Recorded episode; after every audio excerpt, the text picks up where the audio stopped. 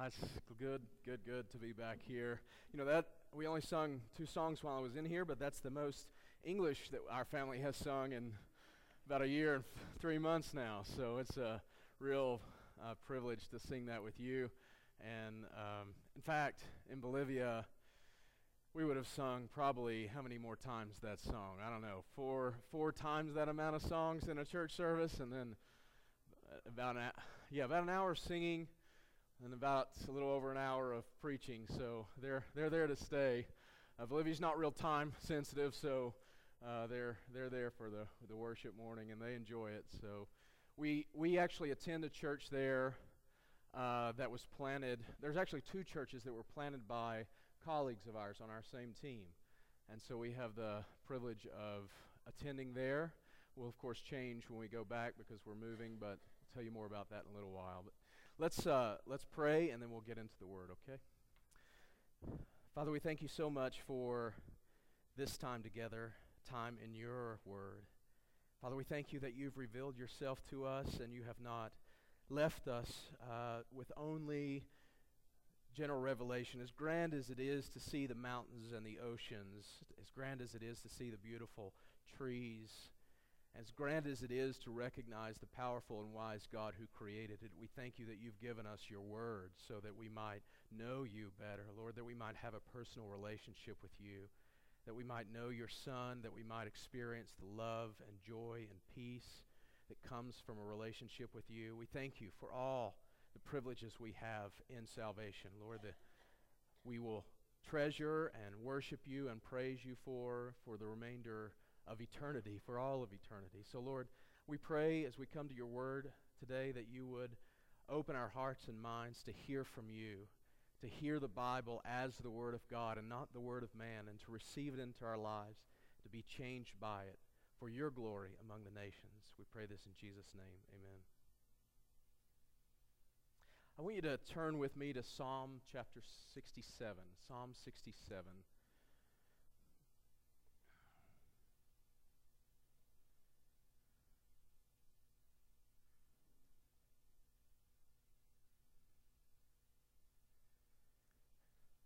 I want to focus our time today on two verses in this psalm, but I'm going to read uh, the entire psalm. I want you to notice something that's going on here, uh, a pattern in the scriptures we've talked about in the past, uh, which is called a chiasm, where there's a repeating theme at the beginning and the end, and a re- uh, repeating theme in the middle, and then a central point to the psalm.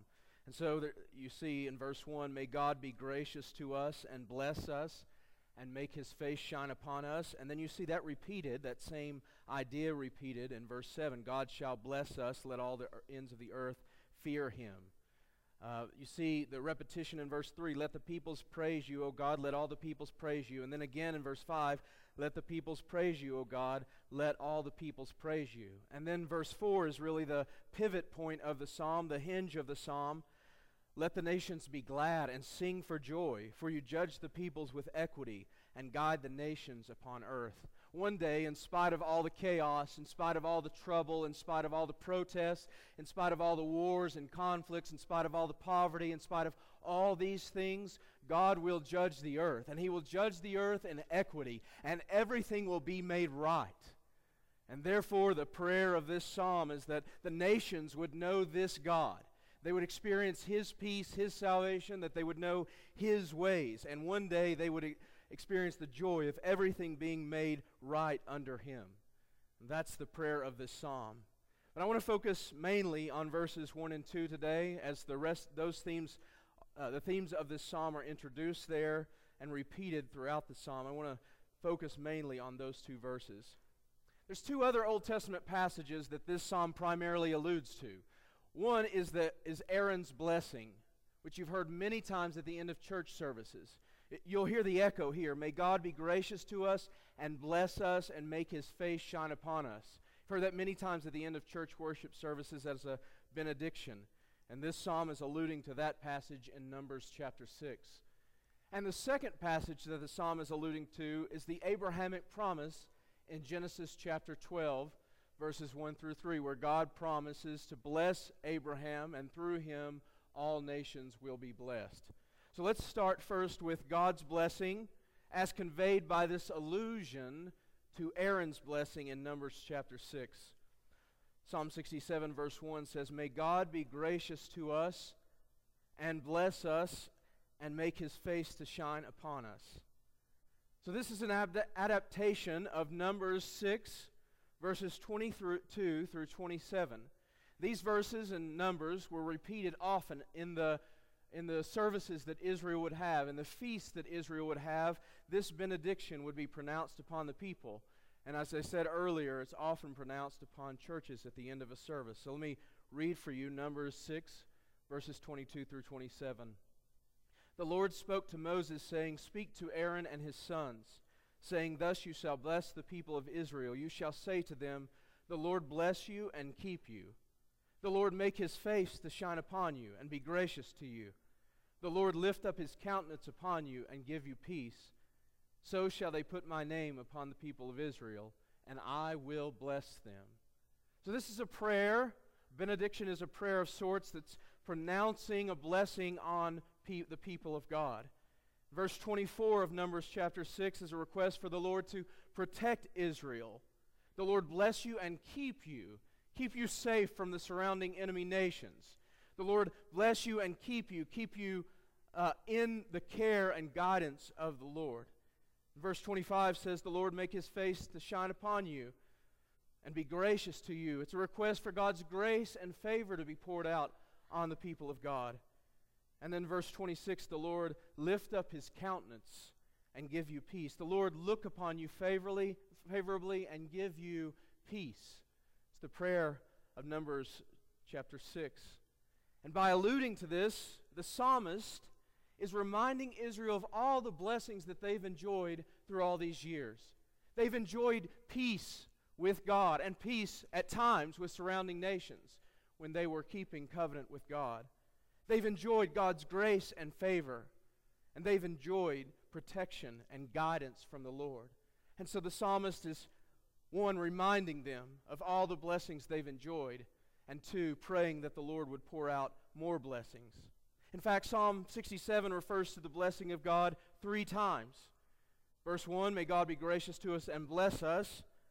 Verse 6, God our God shall bless us. And verse 7, God shall bless us. Threefold blessing here called upon. And the psalmist says, Make his face to shine upon us. The shining face of God is a metaphor for God's goodwill to the people for his blessing to the people. If he shines his face, he is turning favorably to him. If you think of a person who turns their face and their countenance is bright and has a smile on their face, you know that that person's favorable to you. And this is a call for God to be favorable to the people. Shine your face upon us. And the opposite of this is referred to in the Psalms too. When God hides his face, the people are in dismay.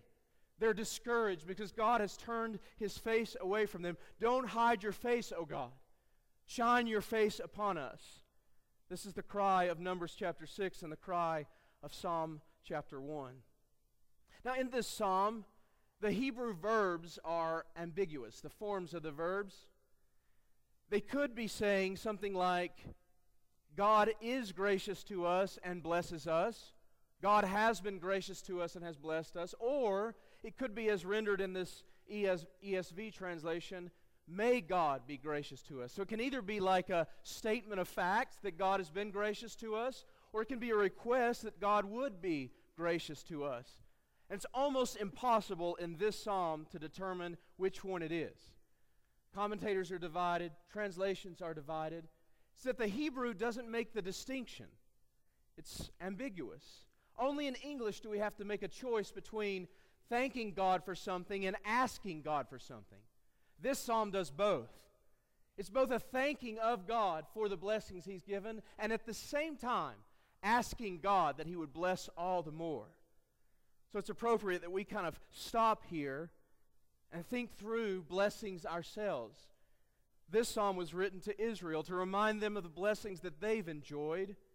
We need to take a moment and think of the blessings that we've enjoyed to render the psalm as a thanksgiving psalm at one point, and then to ask God to bless us. So let's think through blessings in the Bible. What does it mean to be blessed according to the Scriptures? What does that word mean? We say it a lot. God bless you when someone sneezes, right? God bless the USA, right? We say blessing a lot. What does it mean in the Bible to be blessed? Well, it refers to God's generous and abundant giving of life and all the necessities of life to allow humans to flourish. When God blesses, whatever He blesses flourishes. You'll remember in the beginning with Adam and Eve, when God blessed the first humans, He said, Be fruitful and multiply. That speaking, be fruitful and multiply, was a speaking of blessing, that they would flourish, reproductively speaking, that they would fill the earth with the image of God. So, as we look through the book of Genesis, we see this flourishing occur in three general different ways, and I want to walk you through that just a little bit. First, way, in Genesis at least, that we see blessing by God given is through material wealth and physical abundance. That would be most obvious to us when we think about someone being blessed. A lot of times we think about wealth, we think about physical abundance. Genesis chapter 24, verse 35. This is spoken about Abraham, who was blessed. The Lord has greatly blessed my master. Well, how has he blessed Abraham? He has become great. He has given him flocks and herds, silver and gold, male servants and female servants, camels and donkeys. Abraham is rich. He has physical, he has material wealth, and it's due to God's blessing. So this morning, as we reflect upon our blessings, we should think about our money, our possessions, our conveniences in life. All of these are blessings that God has given, not always deserved, in fact, never deserved. But God pours out blessings, and all the material possessions and wealth that you have, that I have, is a result of the blessing of God that we enjoy and not deserved. On our way back from Atlanta, the uh, Terry Bradbury and her kids picked us up from Atlanta, and we last Sunday night we stopped at Target on the way back just to get some medicine. And you, you would have thought that our family was going to an amusement park. It was like running and jumping through the aisles, like, oh, look at this over here, oh, look at this over here, you know? So much space, so many nice things to choose from, all of it within reach in the same place.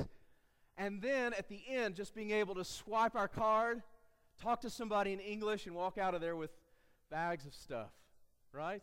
We went to get medicine. We ended up with a few more things. I was at Walgreens the other day, and Joyce said, I think we went in for one thing at Walgreens. I was standing at the counter, and the lady said, well, Joyce said, well, I need to get one more thing. And the lady said, Well, I'll check you out while Joy's getting the one more thing. Well, Joy couldn't find it, so she was kind of looking through the different aisles of Walgreens. Well, in the meantime, my kids were like, Here, I want this, and here I want this, you know, one thing after another. This is all stuff we haven't seen in a while and stuff you know, we've had cravings for that we didn't know we had cravings for until we saw it. But think about the convenience of what you have. I mean, I know sometimes you walk into Walmart walk into Target, you just get overwhelmed by it. It feels chaotic, and you think, look at all the options. But stop for just a minute and think about the convenience of it all. Like, you can get everything. You can get everything. And swipe a card at the end. You have money to pay for it. It's an amazing privilege, amazing blessings that you enjoy. And don't, don't get so caught up in the frustration of things that you forget to be reminded of the blessings of having everything that you really need and more, far more than you ever need on a daily basis. Sometimes it's easy to get so accustomed to having these things we forget how much we're really blessed. Consider all your material blessings, how the Lord provides for you. So many ways throughout each and every day, ways that you don't even recognize, that I don't even recognize. All of it's undeserved. We have a Heavenly Father who loves us and cares for us and provides, it's a promise, everything that we need. Everything. That's why in G- Matthew 6, Jesus says, Don't be anxious about your life, what you're going to eat or drink, about your body, what you're going to put on it. Isn't life more than food and the body more than clothing? Look at the birds of the air. They neither sow nor reap nor gather into barns, and your hev- yet your heavenly Father feeds them. Are you not more value than they? God so clothes the gra- grass of the field, which today is alive and tomorrow is thrown into the oven. Will he not much more clothe you, O you of little faith? Seek first the kingdom of God and his righteousness, and all these things will be added to you. It's a promise from the Lord that you can count on.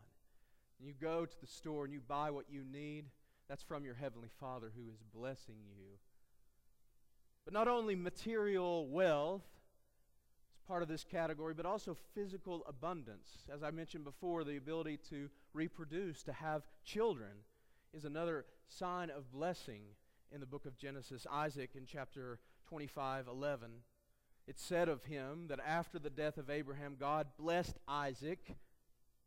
How did he bless him? A few verses later, it says, Isaac prayed to the Lord for his wife because she was barren, and the Lord granted his prayer, and Rebekah, his wife, conceived. She gave birth, and that is a blessing of, from the Lord. To have children. You'll remember later that God blessed the nation of Israel to be fruitful while they were in slavery to Egypt. They were having really children too rapidly for Egypt to kill them, according to the midwives, probably a half lie at least. But no, nonetheless, they were having children, many children, and were filling the land. Now, there are single people here today who don't have children, people who aren't able to have children, and God has a blessing for people like that too, and it's different, and it's a special blessing, but it's without doubt in the scriptures that bearing children is definitely a blessing. It's a blessing to have children, it's a blessing to be able to reproduce. And we need to thank God for this blessing. There's been several babies born in this congregation since we were here last. What a blessing that is that we get to enjoy them. In fact, the Bible talks about the childbirth being such a blessing that the, the mother forgets the labor, as it were, because it's such a wonderful blessing and is willing to have another child because of the blessing of having children. What a wonderful blessing it is. Material wealth, physical abundance, we have it. We have so much of it. But another sign of blessing in the scriptures, and Genesis in particular, is the presence of God. Genesis chapter 39 2, 2 says this The Lord was with Joseph, and he became a successful man, and he was in the house of his Egyptian master. The Lord was with Joseph. It says it elsewhere when Joseph, even when Joseph is in prison, it says the Lord was with him. The Lord is present with Joseph, and he's showing favor in everything that Joseph does. Everything that Joseph puts his hand to is blessed by the Lord. Joseph is having success, and it's because of the Lord's blessing. And the Lord was with Israel in the wilderness, even though they were being disciplined for their lack of faith in the Lord and his promise. They were blessed in the wilderness. In the tabernacle, the Lord was with them. And he led them through the wilderness with a cloud by day and a pillar of fire by night. He was with them when they battled their enemies through the conquered land, and He was even with them in their exile. God was with His people. The presence of God is God's blessing. But consider your blessing and my blessing as the children of Abraham. Our blessing is that Christ is with us all the time in a special, powerful, dynamic way. Jesus is always with us. In fact, his name Emmanuel means God with us. He's with us in Jesus. And He promises that He will be with us to the end of the age when He gives us the Great Commission. And that occurs by something absolutely amazing. The Holy Spirit indwells us, lives within us, and empowers us to live the Christian life. You and I are blessed beyond comparison by the presence of God with us every moment of every day. Third kind of blessing that we find in Genesis is peace. They say to Isaac, We see plainly that the Lord has been with you. Let's make a pact, a covenant between you. You are now the blessed of the Lord. The enemies of Isaac saw that the Lord was with them and said, Let's make a covenant. Let's make a pact. Because the Lord's clearly blessing you, and we, we don't want to fight against you. It's peace with their neighbors. Didn't always happen in Genesis, but it's explicitly said that it's blessing when it does happen, that there is peace in the people of, in the, in the descendants of Abraham. On various occasions, God blessed the patriarchs with peace with their enemies, and he later blessed Israel with peace on every side during the reign of Solomon. But you and I, we have even a greater peace. A greater peace. Peace with God and peace with man that Jesus has brought. Christ brings peace with God and peace with man. In fact, in John chapter 14, 27, he says, Peace I leave with you.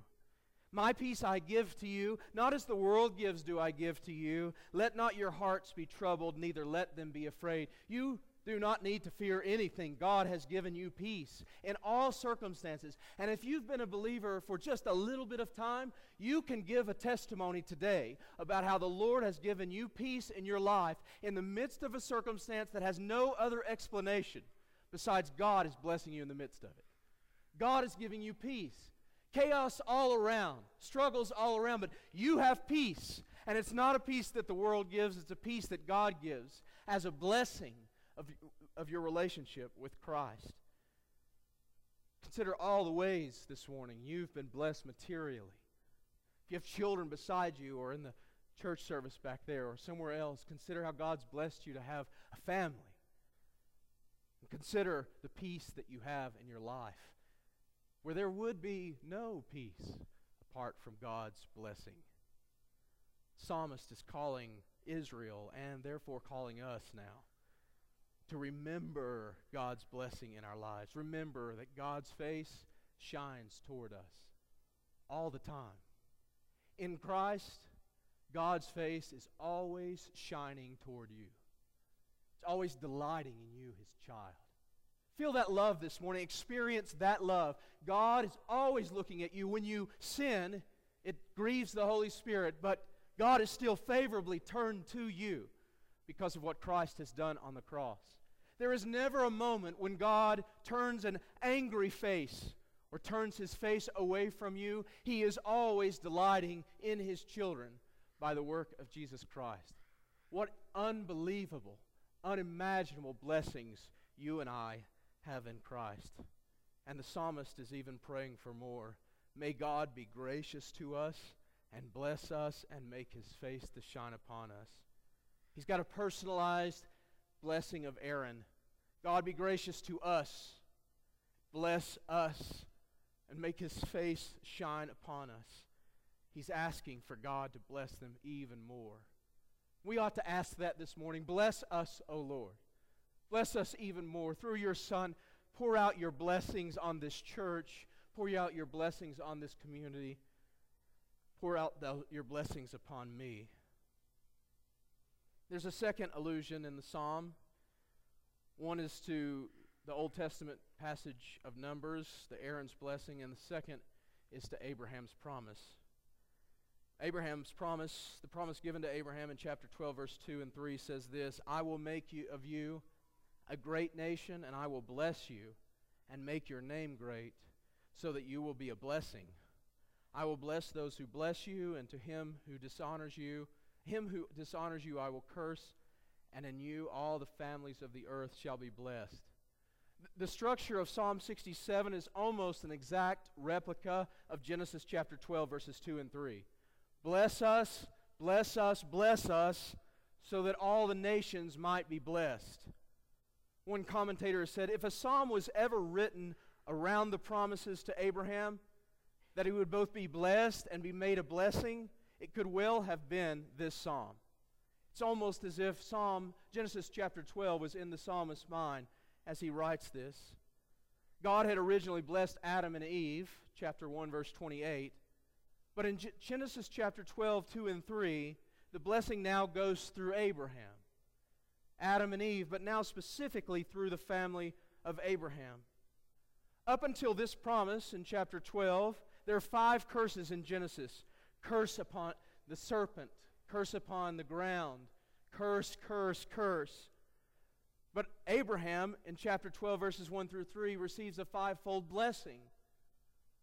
God is here saying that the curses that descended upon the world through Adam will now be reversed through Abraham. God's going to reverse the curse and bring blessing. Abraham would be blessed so that all the nations, all the nations that had been cursed under Adam, would now also be blessed. Notice the blessing doesn't just stop with Abraham, but it's for the purpose of blessing the nations. The psalmist in chapter 67 makes the same connection between blessing of the people of God and blessing of the nations. He says in verse 2 that your way may be known on earth, your saving power among all the nations. This is what the psalmist prays. May God be gracious to us and bless us and make his face shine upon us, that your way may be known upon the earth, your saving power among the nations. His request is, O God, bless Israel so that she might fulfill her purpose to be a light to the nations. And the desire for the nations to be blessed is mentioned five times in this psalm. Verse 2 that your way may be known among the earth, your saving power among all nations. Verse 3 Let the peoples praise you, O God. Let all the peoples praise you. Verse 4 Let the nations be glad and sing for joy. Verse 5 Let the peoples praise you, O God. Let all the peoples praise you. And verse 7 Let all the ends of the earth fear him. Five times, blessing upon the nations. His prayer is Bless us, bless us, bless us, so that the nations may know your salvation, so that all the peoples praise you, so that the nations rejoice, and so that the nations fear you. God's people are blessed in order that the nations might be blessed in the knowledge of God. This is crucial, it's essential to see. And it applies to all of Abraham's descendants, including you and I sitting here today. You and I have been blessed far greater than what we realize. So many ways we've been blessed, but we have been blessed for a purpose so that we can make His way known on the earth, His saving power among all nations. It's far too often that we want blessing, but we stop too soon in our desire. We leave out the rest of the request. It is, Bless us, O God, so that the nations might know your salvation. We leave out the so that. Oh, bless us, Lord. Don't stop there. There's no period. So that the nations might know your salvation. Your material wealth, your physical abundance, the fact that you have been blessed with a family and you have things at your reach, that you can pay for stuff without thinking about it. All of those are blessings. Why? That the nations might know God's salvation. You experience the presence and favor of God, the delight of God, so that the nations might see that blessing and come to know God. You have peace. Peace not that the world gives, a peace that surpasses all understanding, so that others might see that peace in your life and say, I want that God worship, that the nations might praise him. All the good, all the really good things in your life that you have experienced, they have a greater purpose. It doesn't stop with your enjoyment of those blessings. It is to extend out and to be leveraged to proclaim his salvation to the nations. This purpose in the scriptures I'm sorry to say it's actually a secret to many believers. It's all through the scriptures, but we still cry out for God to bless us without considering that that blessing is there. It's given to us that we might be a blessing to the nations. Bless us that we might be a blessing to others. Don't just do good to my family, do good to my family so that the nations might know you and your ways. That's the prayer of the Scriptures. I want to quickly walk through several of these things. I want you to see them in the Scripture that it's really a cover to cover issue. And I think somehow we're just blind to it sometimes. It's as if we can't read past the comma. Bless us, Lord, comma, and we're done. But there's a remainder of the sentence. After the promise that all nations will be blessed through Abraham is made in Genesis chapter 12, it's repeated four more times in Genesis. I want you to listen to the four more times. A second time to Abraham Abraham shall surely become a great and mighty nation. Why? All the nations of the earth shall be blessed in him. All the nations shall be blessed in him. He's going to be great. Why? Not just so Abraham can be great, not just so Abraham can be wealthy, but so that other people will see the blessing in his life, other nations, and the nations will be blessed in him. Or Genesis chapter 22, verse 18 In your offspring shall all the nations of the earth be blessed, because you have obeyed my voice. It's repeated again to Isaac, chapter 26, verse 4 I will multiply your offspring as the stars of heaven, and will give to you your, your offspring all these lands. And in your offspring, all the nations of the earth shall be blessed. It's repeated again to Jacob, chapter 28, verse 14. Your offspring shall be like the dust of the earth, and you shall spread abroad to the west, and to the east, and to the north, and to the south. And in you, and in your offspring, shall all the families of the earth be blessed. You hear it over and over again, but somehow we've missed it. The connection between receiving blessing and the purpose for the blessing shouldn't be a secret to any of us. God blessed Abraham so that he would be a blessing to the nation, nations, and God blesses us so that we will be blessing to the nations. This is why you have all your stuff. This is why we've been given children. This is why we enjoy peace. It's not to stop with us. It's not to pool up in us. It's to extend that the nations might be blessed by the blessing we've received. Even within the stories of the patriarchs, we start to see the beginning of this blessing to the nations. Remember how Abraham interceded for the city of Sodom, a foreign land? Sodom didn't repent, but Abraham rescued Lot and his family from that foreign land. Abraham prayed for God to restore the ability to bear children to Abimelech's household, even though Abraham had sinned. Abraham is praying for him. God is blessing the nations through Abraham and the person of Abimelech. Isaac dug wells for his family, and he was successful in finding wells all over. And his success in finding wells provided enough for him and the surrounding nations around him. Pagan nations that didn't know the Lord were blessed because of the blessing that was upon Isaac. Remember how God blessed Jacob when he's working for Laban. He's working for all of those years. And Laban says to Jacob, If I have found favor in your sight, I have learned by divination that the Lord has blessed me because of you. That's what the nations should be saying to us. The Lord has blessed us because of you, the blessing that God has placed on you. Or Joseph. Joseph's working for Potiphar, Potiphar, and everything's going right. And his blessing brings blessing to Potiphar. Joseph, during the later years, stored up enough grain during the years of plenty so that he could provide for, the scripture says, all the people of the earth. It's the phrase that's used. Joseph has stored up enough grain to provide for all the people of the earth. And the people declared, You have saved our lives. God blessed Joseph so that the nations might know him.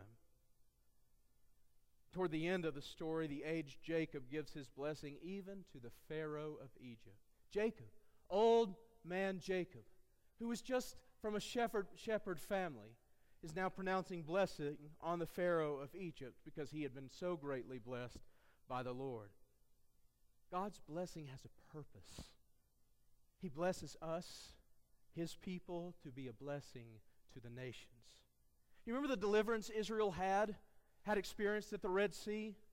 Why did God do it that way?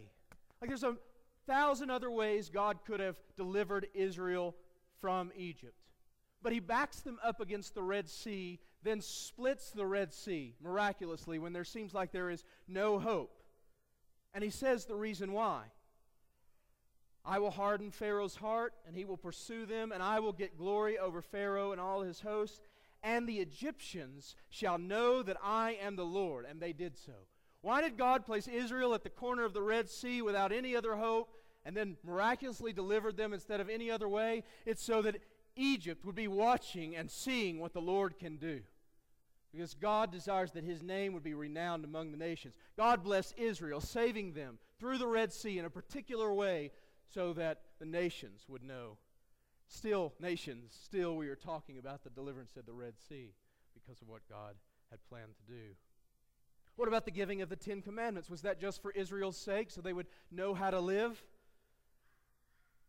Deuteronomy chapter 4, verse 5 and 6 gives this rationale for the giving of the Ten Commandments and the obedience of it them. See, I have taught you statutes and rules as the Lord my God commanded me that you should do them in the land that you are entering to take possession of. Keep them and do them, For that will be your wisdom and understanding in the sight of the peoples, who, when they hear your statutes, will say, Surely this nation is a wise and understanding people, and they will give glory to the Lord.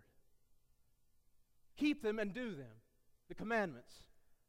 For this will be wisdom and understanding that the people will see, the nations will see. Obey the commandments so that the nations will see and know the ways of God. We've taught our kids the Ten Commandments, but we ever told them the purpose that's behind them? It's not just to tell them how to live. Teach your kids the Ten Commandments and then say, live like this so that the peoples will see that you are a wise person and give glory to your God. That's why we learn the Ten Commandments. That's why we obey God, so that his name might be renowned among the nations. Solomon's prayer when he dedicates the temple, he says, Likewise, when a foreigner who is not of your people Israel comes from a far country for your name's sake, for they shall hear of your great name and your mighty hand and of your outstretched arm.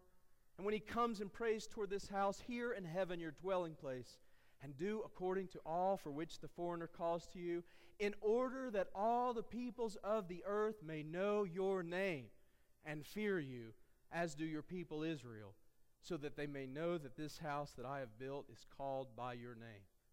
Solomon prays, Lord, when we pray, answer our prayers.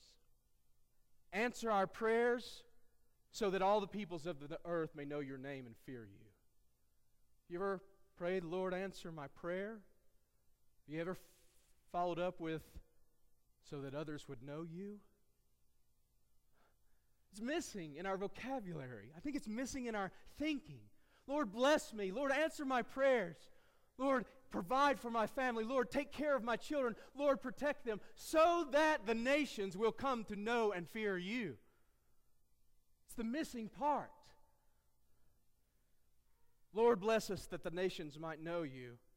Solomon later asked for wisdom from God, and God granted it to him. Solomon was the wisest person on earth. Why?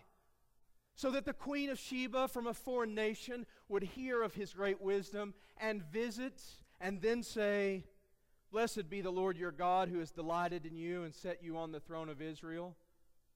So that the nation who is foreign, who's never heard of the Lord, would hear of the wisdom of Solomon, come to question him, and leave praising his God. Solomon received the blessing of wisdom that the nations might know God. It's a purpose behind the blessing. And this connection shouldn't be a secret but I still think it is to far too many believers. Oh, how we want to receive God's blessing. Oh, how we want to be healed of a disease. Oh, how we want to have a certain job. Oh, how we want our kids to have a good education. Oh, how we want to have children. Oh, how we want to have a nice house. Oh, how we want the Lord to bless us. But we stop too short if we don't say, so that the nations might know you. It's in our songs and our political speeches. We wear it on our ball caps and our t shirts. God bless the USA. But the biblical answer is so that the nations might know your salvation. God bless us not so that we're just the wealthiest, not so that we're just the best. God bless our churches. God bless our homes. God bless our children. God Bless us is a right prayer, but it needs to be followed up so that the nations will be glad in you. I want to think through just quickly a few more passages just by reference. Shadrach, Meshach, and Abednego delivered from the fire. You remember that story? We've all heard the story in Sunday school, but has anyone ever told you what the greater purpose was by delivering them from the fire? It's so that Nebuchadnezzar, the foreign king of Babylon, when he saw the miraculous deliverance, would say this Blessed be the God of Shadrach, Meshach, and Abednego, who has sent his angel and delivered his servants. Therefore, I make a decree any people, nation, or language that speaks anything against the God of Shadrach, Meshach, and Abednego shall be torn from limb to limb, and their houses laid in ruins, for there is no other God who is able to rescue in this way story keeps going. There's a reason for the miraculous deliverance. Or Daniel from the lion's den, rescued from the mouths of the lions. Why? So King Darius would make a pronouncement that all the people should worship the God of Daniel. God blesses his people so that the nations might come to know him.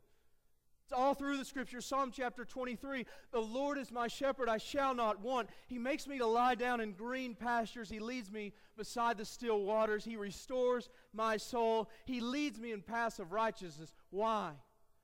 For his name's sake, for his reputation among the nations. Why does God why is God your shepherd? Why does he lead you? Why does he give you and you don't have want? Why does he lead you beside still waters? Why does he lead you in paths of righteousness for his name's sake? Psalm chapter 25, 11. For your name's sake among the nations, Lord, pardon my guilt, for it is great. Forgive me, not just for me, but for my name, for his name's sake among the nations. Forgive me, Lord, for your name's sake, for your reputation, Lord, forgive me. What about the new covenant purchased by Christ on the cross? Ezekiel says this listen to this all the blessings that you enjoy by the new covenant, your salvation, your forgiveness of sins, all of that. Look at what God says about that in Ezekiel 36. Say this to the house of Israel Thus says the Lord God, It is not for your sake, O Israel, that I am about to act that I'm about to bring about the new covenant, it is not for your sake, but for the sake of my holy name, which you profaned among the nations to which you came. I will vindicate the holiness of my great name, which has been profaned among the nations, and which you have profaned among them. And the nations will know that I am the Lord, declares the Lord God, when through you I vindicate my holiness before your eyes. And he continues on over and over again I will do this for my sake, the sake of my name among the nations. It's not for your sake that I'm bringing about the new covenant, it is for the sake of my name among the nations. Why did God put up with the people of Israel? Why did He continue to show patience to them? Why did He restore them when they did not deserve it? Why does He save you and me through the new covenant? It's for His name's sake, ultimately. And don't get me wrong, you're loved. You're profoundly loved. But he did it most of all for his name's sake. Israel, you were to be a light among the nations, but you have profaned my name among the nations. I'll give you a new heart. And I'm going to put a new spirit within you so that you'll obey, so that the nations won't look down upon my name. They'll know who I am. This is remarkable. Blessings of the new covenant purchased by Christ on the cross are not mainly for the sake of Israel, but for the sake of God's reputation among the nations, so that the people of God would look like the people of God and give Him glory, and that the pe- people of the earth would come to know Him. You know, this means, unfortunately, some of our songs and some of our sermons are wrong. Have you ever sung the song Above All? I, I really like the song a lot. Crucified, you've heard that? Michael W. Smith has sung that. Really like the song. There's one line that's not correct. It says, Like a rose trampled on the ground, you took the fall and thought of me above all.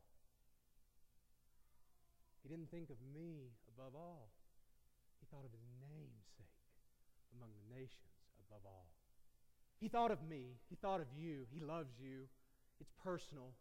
It means something. Don't remove the significance of that. But understand God's name among the nations that you're, for the sake of God's nation, name among the nations that you're saved. Thought of his name, his glory among the nations above all. He loves me personally, but above all, he thought of his namesake. Glorify his name through the work of Christ on the cross, to make a people of his own possession, and to pour out blessings on that people. To pour out blessings on you like you could have never imagined. Promises that you haven't even begun to consider the importance of until you get to heaven. You're you don't even realize the package you've gotten yet. I don't even realize the package of blessings that I've gotten in Christ. It's an ever growing learning. I think heaven is a new day, every day, learning more about the salvation wrought through Jesus Christ and having reason to praise Him. And all of those blessings are given that His name might be revered among the nations. Oh, how you are blessed And oh, how you should pray for more blessing in your family, in your finances.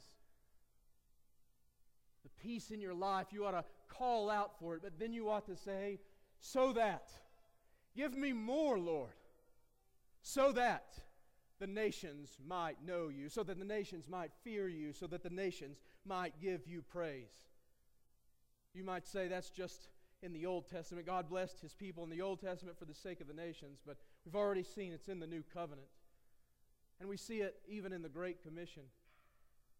This idea that the blessing that's poured out on someone or a people is to then result in God's name being blessed among the nations.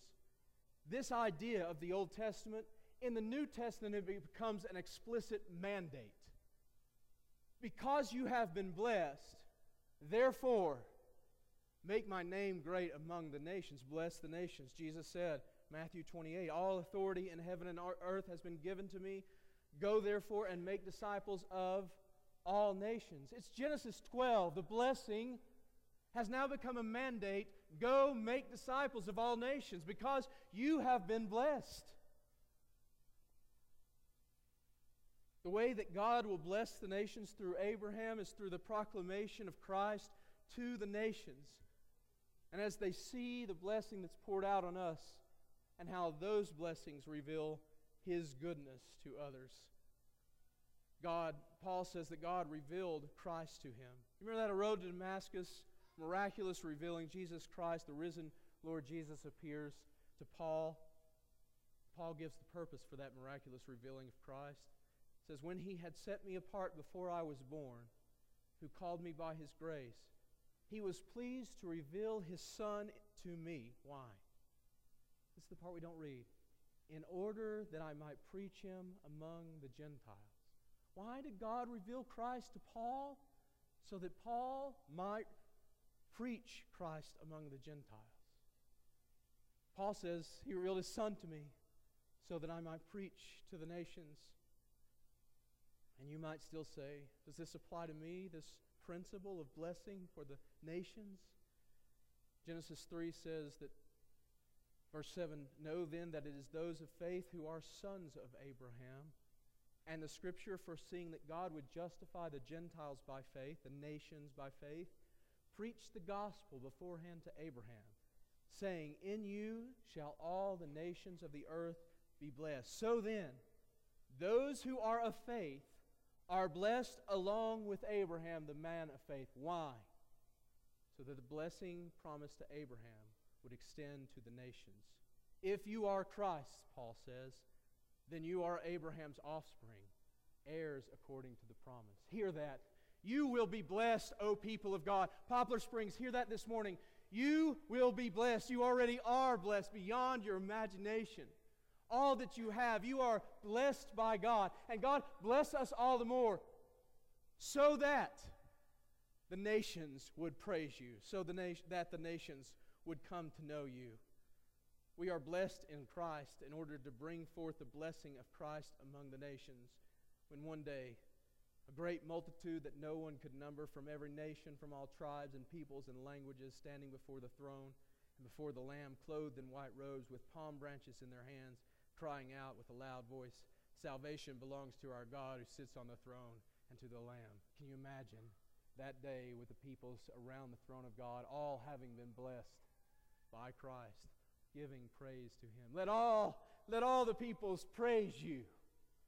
And from now until that day, your blessing, all the good things you enjoy in this life, are to further the route, the way toward that vision one day to see the nations around you praising God, giving glory to Him.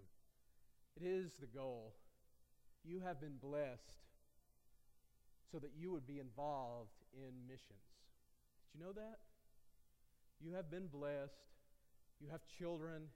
You provide for your family. You have money in the bank. You have conveniences. You have peace with God. You have these things so that you might be involved in missions, so that God's name might be renowned among the nations. Let's not stop at the comma. May God be gracious to us and bless us and make his face to shine upon us, that his way might be known on earth, his saving power among all nations. I'll close by just applying this just a little bit. I read this. Uh, Tim Keller says this interestingly. Someone, somebody showed me this down at NYU, New York University. There's something called the New York Child Study Center. It's a research center for studying children and families. The May 2007 newsletter studied trends among children and families with household incomes of $75,000 to $160,000.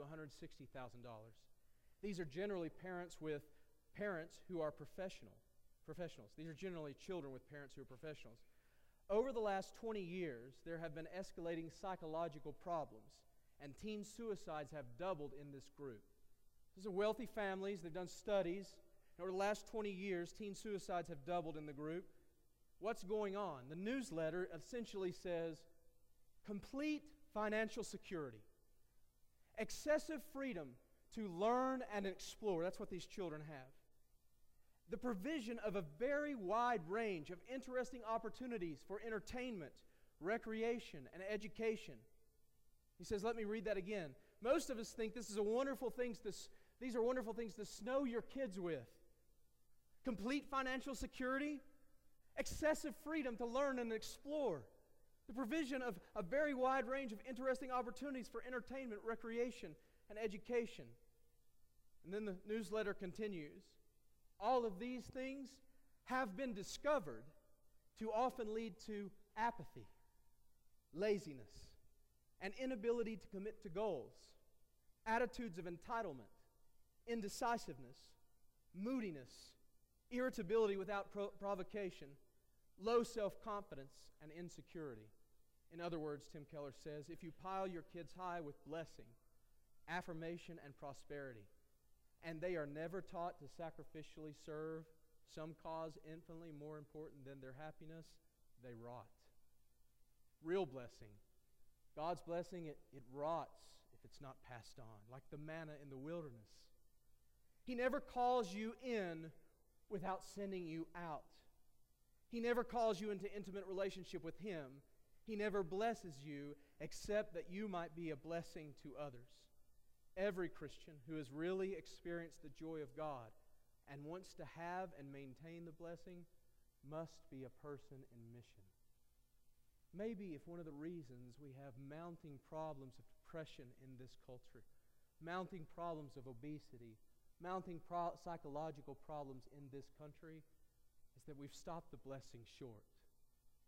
That it was supposed to always, were designed so that it might be given out, so that God's name might be proclaimed, so that God might be glorified, but instead we're rotting because of it. We've been blessed beyond measure, and it has a purpose that the nations might know Him. So I want to ask you today do your blessings, when you think through all of them, when you count them, do they fulfill God's purpose for the nations? Or are they stagnating in your family and in your personal life? Where are you this morning with your blessings? How do you think and talk about our nations, our nation, and the blessing of being a citizen here? Is it reflective of the purpose of God to bless so the nations would be glad in him? I know you have to be weary of the toxic news and political opinions that surround the United States right now. I mean, we, we hear it and read about it in, in Bolivia all the time. Can I just share with you from a missionary's perspective how that sounds sometimes? I, I just want to ask you to think about this. I, I'm not referencing any body, any party, any policy right now. I'm not referencing any of that. I could, I could I could give it examples from every side. It's not anything specific. I just want you to think about this. How do you think many of the political slogans, talking points, arguments, and public rhetoric, it's even passed along among believers, how do you think that's heard in other nations like Bolivia? How do you think it sounds? Just go wherever you want to in your mind, except for accusing me of something. Go wherever you want to about whatever policy, whatever slogan. And I just want you to read the next news article or something saying something about the United States. Read the next Facebook post where someone's defending someone or some side and ask yourself the question how does it sound to another nation that doesn't know the Lord? How's it sound when they think of the U.S. as powerful and prosperous? Does it sound like the blessing that God's poured out on this nation? Does it sound like that's blessing the other nations? I just want you to think through that as a believer without any kind of other agenda. I don't have an agenda, I promise you. I don't even keep up with it enough to have an agenda. I just know it sounds to me like we just want the blessing sometimes to just stop. And I say, we're going to rot. Don't let it stop with us. It's for the blessing of the nations. So the nations would be glad in him. So that Bolivians would say, Praise Jesus Christ. Thank you, believers in the United States of America, for extending your blessing to our country. Your thoughts align with God's purposes for the nations. Does your discourse align God's purposes for the nations? Do your prayers reflect God's purposes? Do you pray for good things in your life and the life of your family for the sake of God's name among the nations? Do you ever finish your prayers that way? Lord, help me in this situation. Help me in this situation for the sake of your name among the nations. Do you consider and use your blessings to be a means for missions that it might extend out? How are you leveraging all the blessings that you've been given towards God, God's purpose in giving them to you? May God be gracious to us and bless us and make his face to shine upon us, that his way may be known on earth, your saving power among all the nations. Let the peoples praise you, O God. Let all the peoples praise you.